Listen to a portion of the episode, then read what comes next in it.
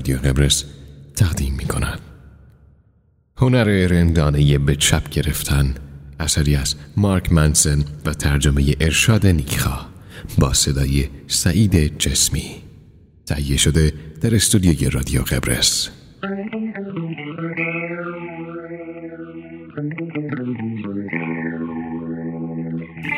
خب سعید جان خیلی خوش اومدین مرسی عزیزم. کتابی که انتخاب کردین هنر رندانه به چپ گرفتن درسته؟ اسم اصلیش که چیز دیگه ایه خب خیلی بی تربیتی تره و یه سری معذوریت ما برای خودمون در نظر گرفتیم و استفاده نکردیم. یه توضیح کوتاه بدم. این کتاب یه نسخه خیلی خیلی سانسور شده اصلی توی ایران داره. ولی این کتاب ترجمه واژه به واژه انگلیسی به فارسیه. و خب خیلی توش کلمات رکیک استفاده شده بود. یه مقداری شما ادیت کردیم و سانسور کردیم. درست. پس اینجا جای داره بگم که قبل از اینکه این کتاب شنیده بشه هر کسی که میشنوی یا باید بالای 18 سال باشه یا مسئولیتش با خودشه. قطعا همینطوره. هرچند که دونستن این فوشا خیلی بد نیست. مهم اینه که از این فوشا استفاده نکنی جرب قشنگی بود. پس از اینجا به بعد فوش آزاد. تا حدی آره. تا حدی. آره. نه دیگه در اون حد دیگه کار نیست. خیلی خوب. شما رو دعوت می‌کنم به هنر رندانه به چپ گرفتن.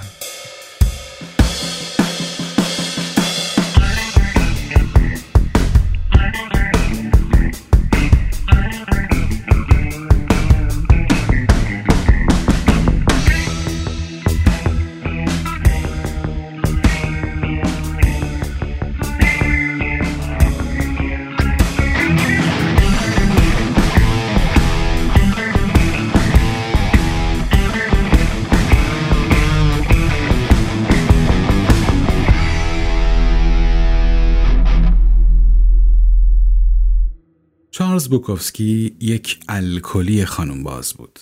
یک قمارباز ولگرد و خسیس.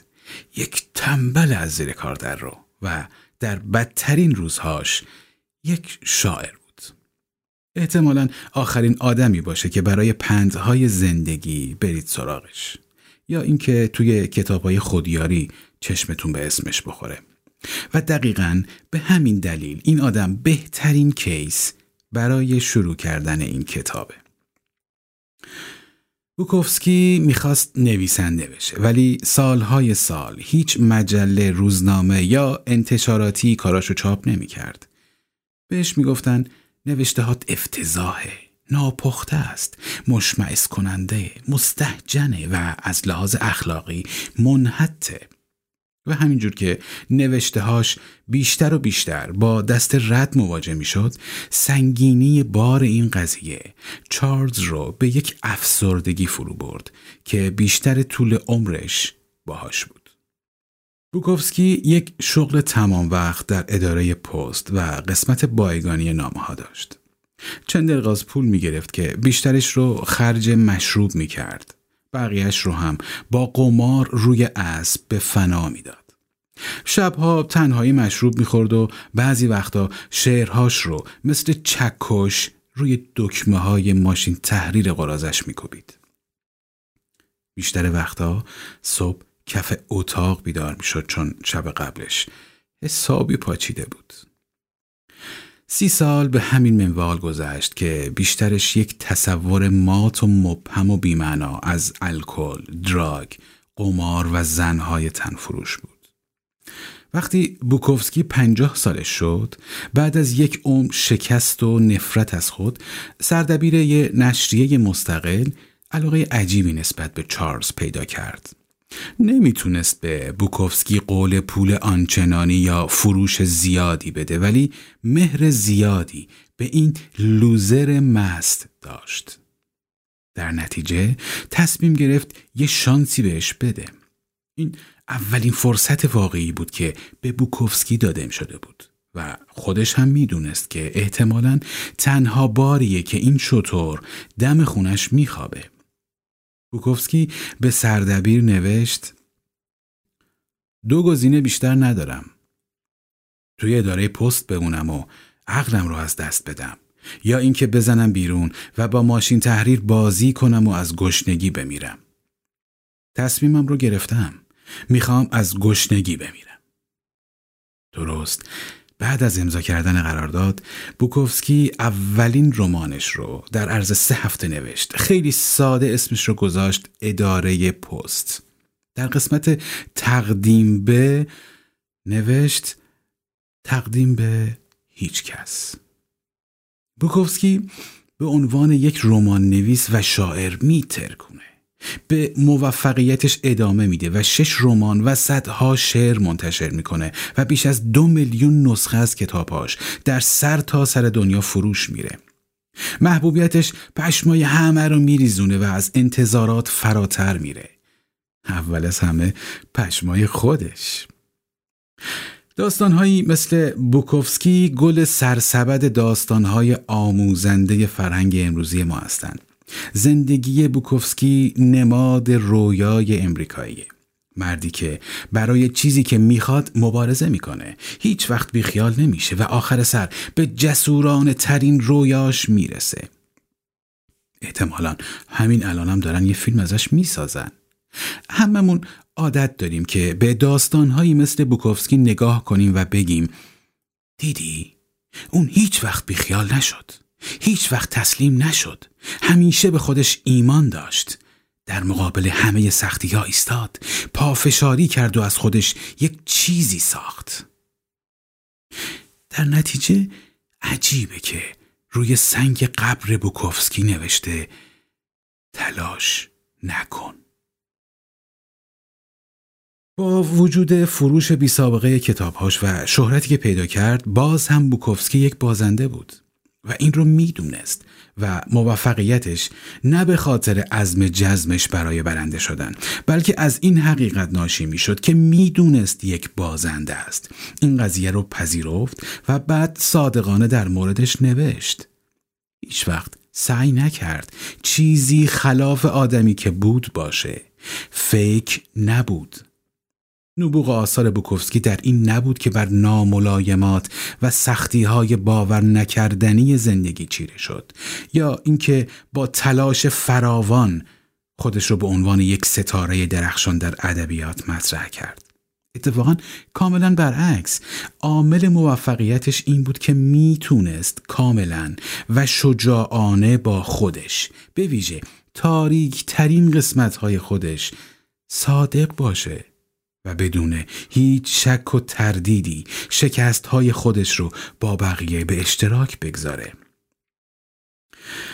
ورژن واقعی قصه بوکوفسکی اینه. خودش رو به عنوان یک شکست پذیرفته بود و باهاش اوکی بود. بوکوفسکی موفقیت رو به تخمش می گرفت.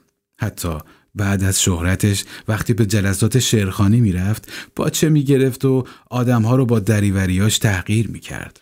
توی کوچه و خیابون و ملای عام حاضر می‌شد و با هر زنی که پیدا می‌کرد میخوابید. شهرت و موفقیت از چارلز بوکوفسکی آدم بهتری نساخت.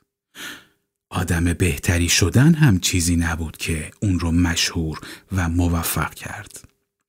معمولا رشد شخصی و موفقیت با همدیگه اتفاق میافتند. ولی این لزوما به این معنا نیست که جفتشون یکی هستند. فرهنگ امروز ما به طرز وسواسگونه ای روی انتظارات مثبت قفلی زده که خب غیر واقع گرایانه است. خوشحالتر باش، سالمتر باش، بهترین باش، بهتر از بقیه، باهوشتر، سریعتر، پولدارتر، سکسیتر، پروداکتیوتر، بیشتر بشه بهش حسودی بشه تر، محبوبتر، عالی باش، خارقلاده و هر روز صبح همسر آماده به سلفی و دوتا بچت رو ببوس و با مازراتی جدیدت برو سر کار خفنت. جایی که هر روز مشغول انجام وظایف معناداری هستی. کارهایی که احتمالا روزی دنیا رو نجات میده. ولی اگه یه لحظه وایستی و درست و حسابی بهش فکر کنی متوجه میشی که همه این پندهای سنتی در مورد زندگی و خوشبختی همه این چیزهای مثبت و خوشحالی که هر روز توی کتابهای خودیاری و پستهای انگیزشی در شبکه های اجتماعی می‌بینیم همه روی چیزهایی که نداری فکوس کردن. روی چیزهایی دست گذاشتن که از دیدگاه خودت نقصها، شکستها و نقط ضعفات هستند. و بعد میاد اونها رو برات بزرگ می‌کنه. میری ورکشاپ سه روزه چگونه سریع پولدار شوم. چون حس می‌کنی به اندازه کافی پول نداری. جلوی آینه وای میستی و جمله های تلقینی رو تکرار می‌کنی که تو زیبایی. چون حس می‌کنی زیبا نیستی. کارهای موسیقی رو انجام میدی که وانمود کنی موفق هستی. چون حس می‌کنی. همین الان. به اندازه کافی موفق نیستی. و به طرز جالب و کنایامیزی این تمرکز روی مثبتگرایی این قفلی زدن روی چیزهای بهتر و عالیتر تنها خدمتی که به ما می‌کنه اینه که بهمون به یادآوری می‌کنه چه چیزی نیستیم چه چیزی نداریم چه چیزی باید می بودیم ولی نتونستیم بشیم. اما در نهایت هیچ آدم واقعا خوشحالی احساس نیاز نمی‌کنه که بره جلوی آینه و برای خودش تکرار کنه من خوشحالم. چون که خب خوشحاله. همین. توی تگزاس یه ضرب مثل دارن که میگه کوچکترین سگ بیشترین سر و صدا رو داره. کسی که اعتماد به نفس داره احساس نیاز نمی‌کنه که ثابت کنه اعتماد به نفس داره. یه آدم ثروتمند احساس نیاز نمی‌کنه کسی رو قانع کنه که ثروتمنده. موضوع اینه یا یک چیزی هستی یا نیستی. و اگه داری شب و روز در مورد چیزی رو یا پردازی می‌کنی پس داری بارها و بارها این واقعیت ناخداگاه رو تقویت می‌کنی که تو اون چیز نیستی. همه آدم های اطراف، رسانه ها، تبلیغات می‌خوان باور کنی که کلید داشتن یک زندگی خوب اینه که شغل بهتری داشته باشی. یک ماشین خفنتر یا یک دوست دختر خوشگلتر یا یک وان پر از آب داغ با یک استخ بادی برای بچه ها همه دنیا مدام دارن بهت میگن که مسیر یه زندگی بهتر اینه که بیشتر و بیشتر و بیشتر. بیشتر بخر بیشتر داشته باش بیشتر پول در بیار بیشتر باش. مدام داری با پیام های بمباران میشی که ازت می‌خوان همیشه به همه چیز اهمیت بدی و برای همه چیز تره خورد کنی. برای یک تلویزیون جدید با آب آتیش بزن. برای داشتن تعطیلاتی بهتر از همکارانت با آب و آتیش بزن. برای نورپردازی جدید حیات خونه به آب و آتیش بزن. برای اینکه یک مونوپاد سلفی درست و حسابی داشته باشی خودتو بکش. چرا؟ بذار حدس خودم رو بگم. چون به این آب و آتیش زدنهای شما برای کسب و کارها و سود شرکتها خیلی خوبه.